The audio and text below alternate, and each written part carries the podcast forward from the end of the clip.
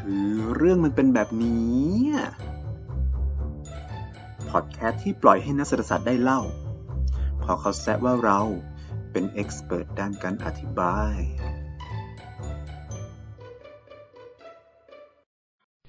EP 16ศาสตราจารย์ ดรสรศาสตร์สุขเจริญศิลป์กับเงินซื้อความสุขได้จริงหรอ สวัสดีค่ะ กลับมาพบกับพอดแคสต์ของคณะพัฒนาการเศรษฐกิจ คือเรื่องมันเป็นแบบนี้ พอดแคสต์ที่ปล่อยให้นักเศรษฐศาสตร์ได้เล่า เพราะเขาแซะว่าเราคือ expert ด้านการอธิบายนะคะ วันนี้เนี่ยพิเศษมากๆ จริงได้เชิญคณบดีคนใหม่ล่าสุดของคณะพัฒนาการเศรษฐกิจนิด้ามาพูดคุยนะคะ เพื่อให้แฟนๆพอดแคสต์เนี่ยได้ทำความรู้จักกับอาจารย์มากยิ่งขึ้น ขอต้อนรับศาสตราจารย์ ดรสรศาสตร์สุขเจริญศิลป์ค่ะ ครับ สวัสดีครับกรีนครับ สวัสดีค่ะอาจารย์ ในช่วงโควิดเนี่ยเราไม่ได้เจอกันเลย เพราะฉะนั้นก่อนอื่นเนี่ยจริงต้องขอถือโอกาสนี้แสดงความยินดีกับอาจารย์นะคะ ในทั้งในฐานะคณะบดีคนใหม่ แล้วก็ตำแหน่งศาสตราจารย์ของอาจารย์ด้วยนะคะ ครับ ยินดีครับ ขอบคุณมาก ๆ เลย ค่ะ แล้ววันนี้เนี่ยเออได้ได้ตัวอาจารย์มาเนี่ยที่แบบปกติจะงานยุ่งมากนะคะ ทั้งในฐานะของผู้บริหารแล้วก็คุณพ่อลูกสามนะคะ วันนี้เนี่ยเชิญอาจารย์มาทั้งทีเนี่ยเราจะมาคุยเรื่องอะไรกันดีคะก็ผมเป็นอาจารย์ถึงด้านการเงินหรือหลัก ๆ ก็เราจะมาคุยกันว่าเออเงินกับความสุขเนี่ยมันมันเกี่ยวข้องกันยังไง แล้วก็เงินมันซื้อความสุขได้จริงหรือเปล่า คำถามนี้จริง ๆ เราแบบเคยได้ยินมาตั้งแต่แบบเด็ก ๆ แล้วนะอาจารย์เรื่องเงินเนี่ยมันซื้อความสุขได้ไหม แล้ววันนี้อาจารย์มาในฐานะมุมมองของนักเศรษฐศาสตร์เนี่ยเงินมันซื้อความสุขได้จริงๆไหมคะนักเศรษฐศาสตร์เราเนี่ยนะเป็นอะไรที่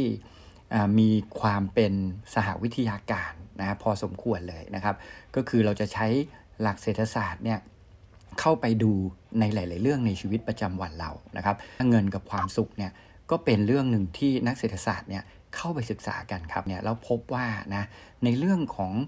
ปัญหาเนี่ยมันมีอยู่ 2 ระดับด้วยกัน คือระดับที่เกี่ยวข้องกับนะการใช้ชีวิตประจำวันนะครับ มันก็จะมีเงินเข้ามาเกี่ยวนะก็ได้แก่พวกค่าเช่า ค่าผ่อนบ้าน ค่ากินค่าอยู่ดูแลตัวเองนะแฟชั่นนะครับหรือว่าค่าเดินทางก็ตามนะครับนะการไปท่องเที่ยวอะไรต่างๆเนี่ยนะครับ อันเนี้ยมันก็เป็นเรื่องของ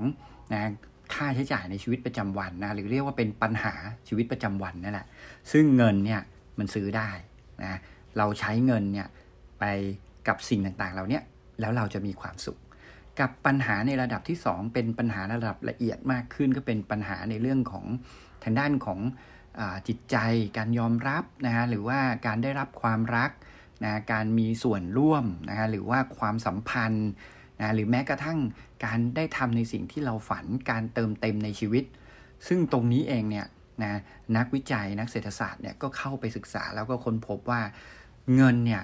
มันอาจจะซื้อความสุขนะแบบเนี้ยไม่ได้นะเออนะเพราะฉะนั้นเนี่ยมันก็เลยเป็นคำถามเกิดขึ้นว่าเอ๊ะแล้วเงินเนี่ยมันซื้อความสุขได้จริงหรือไม่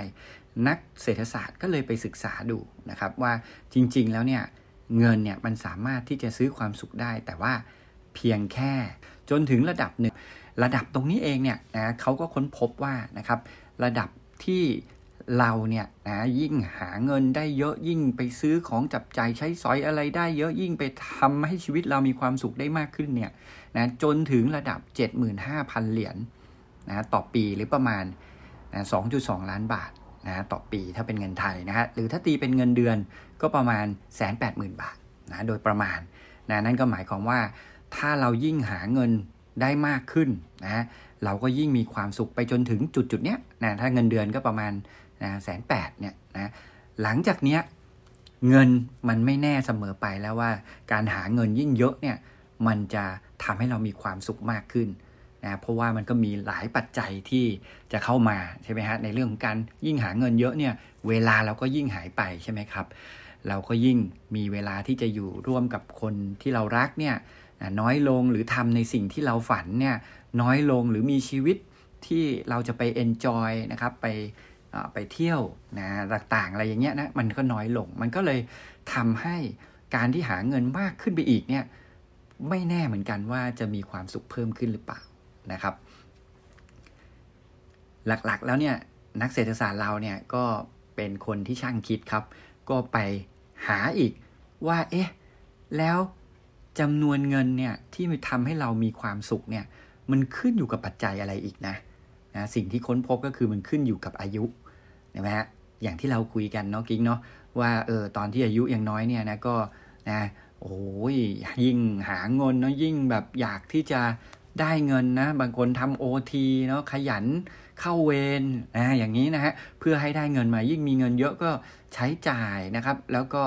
ทำให้ชีวิตเราเนี่ยมีคุณภาพชีวิตที่ดีขึ้นนะก็ก็มีความสุขนะแต่ว่าคนที่อายุเยอะๆเนี่ยก็อาจจะไม่ได้มองแบบนั้นนะครับ หรือปัจจัยที่2เนี่ยเป็นเรื่องของ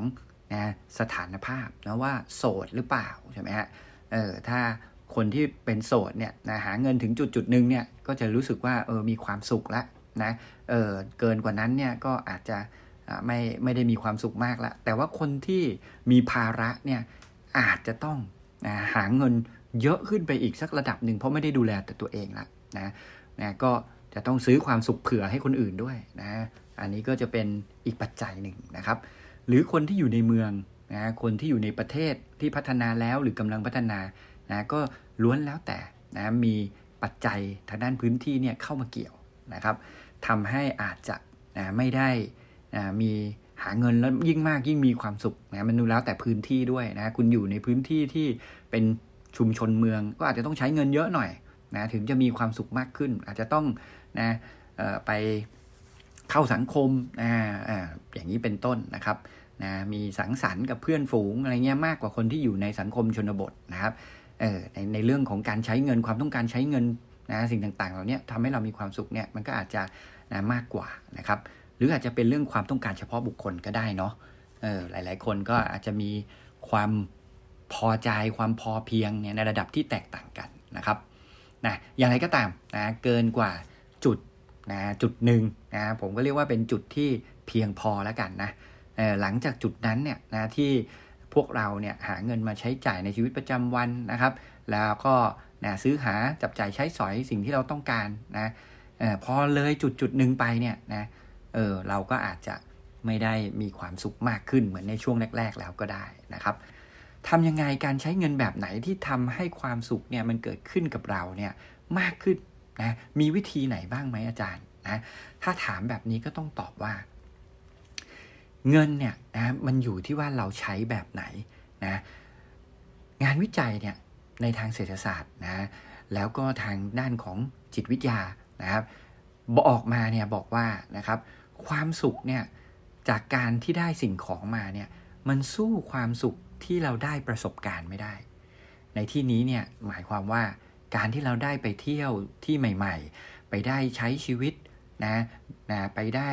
นะเที่ยวกับคนที่รู้ใจนะครับ หรือคนที่เรารักนะครอบครัวที่เรารักนะเราไปสร้างประสบการณ์ร่วมกัน ไปสร้างความสัมพันธ์ร่วมกันในครอบครัว ตรงนี้เองเนี่ยมันทำให้เกิดความสุข ประเภทที่เป็นความสุขละเอียด ที่เราไม่สามารถหาได้จากวัตถุต่างๆนะครับนะแล้วก็มีอีกอย่างหนึ่งครับ นอกจากนะความสุขจากประสบการณ์ตรงเนี้ยนะที่เป็นความสุขละเอียดแล้วเขาก็บอกว่า ถ้าเราใช้เงินนะไปกับสิ่งอะไรก็แล้วแต่ที่มันเรียกว่าภาษาอังกฤษว่า psychological fit นะหรือว่าเป็นการใช้เงินเนี่ยที่สอดคล้องกับ นะบุคลิกลักษณะนะหรือว่าความเป็นตัวตนของเราแล้วเนี่ยนะเราก็จะมีความสุขมากขึ้นนะตรงนี้เองเนี่ยกำลังจะบอกแล้วว่าวิถีชีวิตของคนแต่ละคนเนี่ยไม่เหมือนกัน บางคนชอบสงบ บางคนชอบนะความสุขที่ได้นะไปเจอผู้คนนะการใช้ชีวิตของแต่ละคนไม่เหมือนกันนะบางคนชอบสันโดษนะบางคนนะติดหรูนะ ดูดีไว้ก่อนนะเออบางคนต้องกินหรูอยู่สบายนะก็คือบางคนบอกว่าไม่จำเป็นเลยนะครับ ขอให้นะมีชีวิตที่อยู่กับคนที่รู้ใจก็พอแล้วนะไม่ว่ายังไงก็แล้วแต่นะเขาก็บอกว่าคุณต้องรู้จักตัวตนของคุณ และคุณก็ต้องรู้จักว่านะคุณใช้เงิน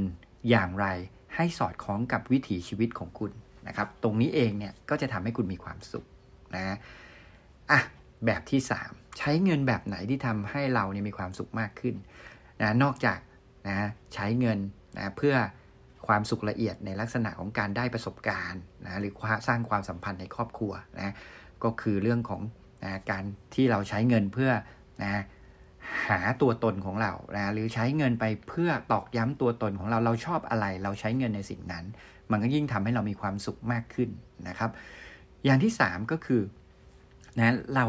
ใช้เงินเพื่อทำฝันให้เป็นจริง หรือเพื่อเติมเต็มนะกับสิ่งที่เราฝันนะหรือนะใช้เงินเพื่อคนอื่นนะทำให้คนอื่นมีความสุขนะหรือว่าเป็นการบริจาคอะไรเงี้ยนะก็มีงานวิจัยบอกครับ บอกว่าการที่ใช้เงินเพื่อทำประโยชน์ให้กับคนอื่นนะไม่ว่าจะเป็นลูกของเราใช่ไหมเวลาเราเก็บเงินใช่ไหมโอ้ถ้าเราเก็บเงินนะให้ลูกเราเนี่ยเรารู้สึกว่าเรากำลังได้สร้างชีวิต ของลูกของเราใช่ไหม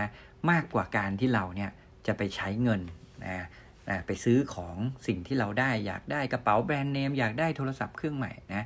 เออแต่แต่ความสุขที่เราให้กับลูกเนี่ยนะถ้าตีเป็นความสุขแล้วเนี่ยนะมันจะเป็นความสุขที่มากกว่าการที่เราเอาเงินเนี่ยไปซื้อเป็นสิ่งของนะเอออย่างนี้เป็นต้นนะหรือการบริจาคให้กับสังคมนะเออบางทีเนี่ยนะซื้อของเนี่ยเราก็รู้สึกมีความสุขแต่มันสุขแบบประเดียวประดาว แต่ถ้าเกิดว่าเราได้ทำประโยชน์ให้กับสังคม อย่างเช่นเศรษฐีหลาย ๆ คนเนี่ยนะไม่ว่าจะเป็นบิลเกตนะไม่ว่าจะเป็นนะในมาร์คซักเกอร์เบิร์กนะพวกเนี้นะเวลาเขามีเงินแล้วเนี่ยเขา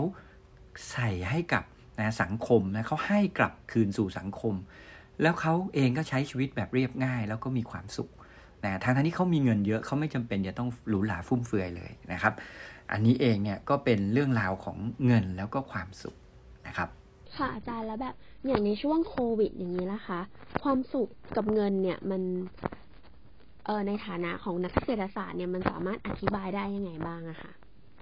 นักเศรษฐศาสตร์เราเนี่ยเรามองในเรื่องของอการเหลื่อมล้ำนะของรายได้เนี่ยนะความเหลื่อมล้ำของรายได้เนี่ยมันเป็นสิ่งที่นักเศรษฐศาสตร์ให้ความสำคัญ เป็นเป้าหมายที่เราพยายามทำไงก็ได้ให้ลดนะความเหลื่อมล้ำตรงนี้ให้มันลดลงไปเรื่อยๆนะครับ และเราก็ดูเหมือนกับว่าจะประสบความสำเร็จในช่วงนะ20-30 ปีที่ผ่านมาเนี่ย โดยเฉพาะของประเทศไทยแล้วก็ทั้งโลกนะครับ แต่โควิดมาครั้งนี้มันเหมือนกับว่ามันกลับมาทำให้ความพยายามของเรา 20-30 ปีเนี้ยมันอ่ามันเหมือนกับไม่ถึงขนาดจะสูญสลายไปนะ แต่มันเหมือนกับว่ามันทำให้เราต้องย้อนกลับไปอีกเป็น 10 ปีเลยนะครับ เพราะว่าไอ้รายได้เนี่ยมันมีช่องว่างมากขึ้น ซึ่งตรงนี้เองเนี่ย ในเรื่องของเงินกับความสุขเนี่ยนะก็เข้าไปอธิบายนะด้วยหลักของเศรษฐศาสตร์พฤติกรรมนะก็คือนะเรามีนะคำพูดอยู่หนึ่งว่านะคำพูดอยู่คำพูดหนึ่งว่า การสูญเสียรายได้เนี่ยทำให้เกิดความทุกข์ของคนเราเหมือนกันนะเออเพราะว่าคนเราเนี่ยไม่ชอบการสูญเสียนะ โดยเฉพาะไม่ว่าจะเป็นเรื่องงานหรือเรื่องเงินนะโดยเฉพาะรายได้เนี่ยนะครับผลกระทบจากการสูญเสียรายได้เนี่ยตามแนวทางของเศรษฐศาสตร์พฤติกรรมเนี่ยบอกว่าผลกระทบมันเนี่ยมากกว่านะ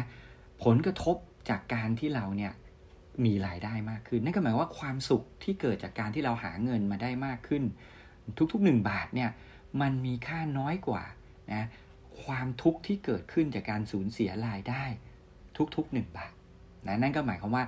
คนเราเนี่ยมีแนวโน้มที่จะตีมูลค่าของความพึงพอใจหรือว่าความสุขเนี่ยที่มันเกิดจากนะความสูญเสียเนี่ยเราจะให้ความสำคัญกับมันมากกว่ารายได้ ในช่วงโควิดเนี่ยใครก็ตามนะที่มีรายได้เพิ่มขึ้น เขาก็มีความสุขเพิ่มขึ้นนะแต่คนส่วนอีกส่วนหนึ่งของโลกเนี่ยที่สูญเสียงานต้องตกงานหรือว่ามีรายได้หายไปเนี่ยนะความทุกข์ของเขาเนี่ย ที่เกิดขึ้นเนี่ยจากการที่สูญเสียรายได้หรือว่างานเนี่ยนะครับ อันนี้ทำให้เขาเนี่ยทุกข์มากกว่า อันนี้ก็เป็นงานวิจัยที่มันเกิดขึ้นเกี่ยวกับเรื่องของเงินและความสุขในช่วงโควิดค่ะวันนี้เสียดายนะอาจารย์เวลาเรามีน้อยเกินไปนะคะกำลังแบบว่าฟังอาจารย์อย่างอย่างแบบแล้วก็คิดตามไปมากเลยนะคะ แล้วสุดท้ายเนี่ย ตกลงแล้วเงินมันซื้อความสุขได้จริงไหมคะ เงินมันซื้อความสุขได้ในระดับหนึ่ง แต่หลังจากนั้นเนี่ยต้องรู้จักการใช้เงิน ใช้ให้ถูกวิธีก็จะทำให้เราเนี่ยมีความสุขมากยิ่งขึ้นนะครับ สุดท้ายเลยนะครับ ก็อยากจะฝากพวกเราไว้นะครับว่าในเรื่องของความสุขเงิน มันสามารถที่จะอธิบายได้นะครับด้วยหลักเศรษฐศาสตร์พฤติกรรมนะครับ แล้วก็นะเศรษฐศาสตร์เนี่ยเป็นสาขาวิชาที่นะมีการ นำไปใช้นะกับสาขาวิชาอื่นนะครับทำให้เกิดองค์ความรู้ใหม่ ๆ เกิดขึ้นมา แล้วนี่เองที่เป็นความสนใจของอาจารย์ว่าเออทำไมอาจารย์ถึงสนใจวิชาเศรษฐศาสตร์นะครับ เพราะว่ามันตอบโจทย์ในเรื่องของการใช้ชีวิตของเรานะครับ ไม่ว่าจะเป็นเรื่องของการทำมาหากิน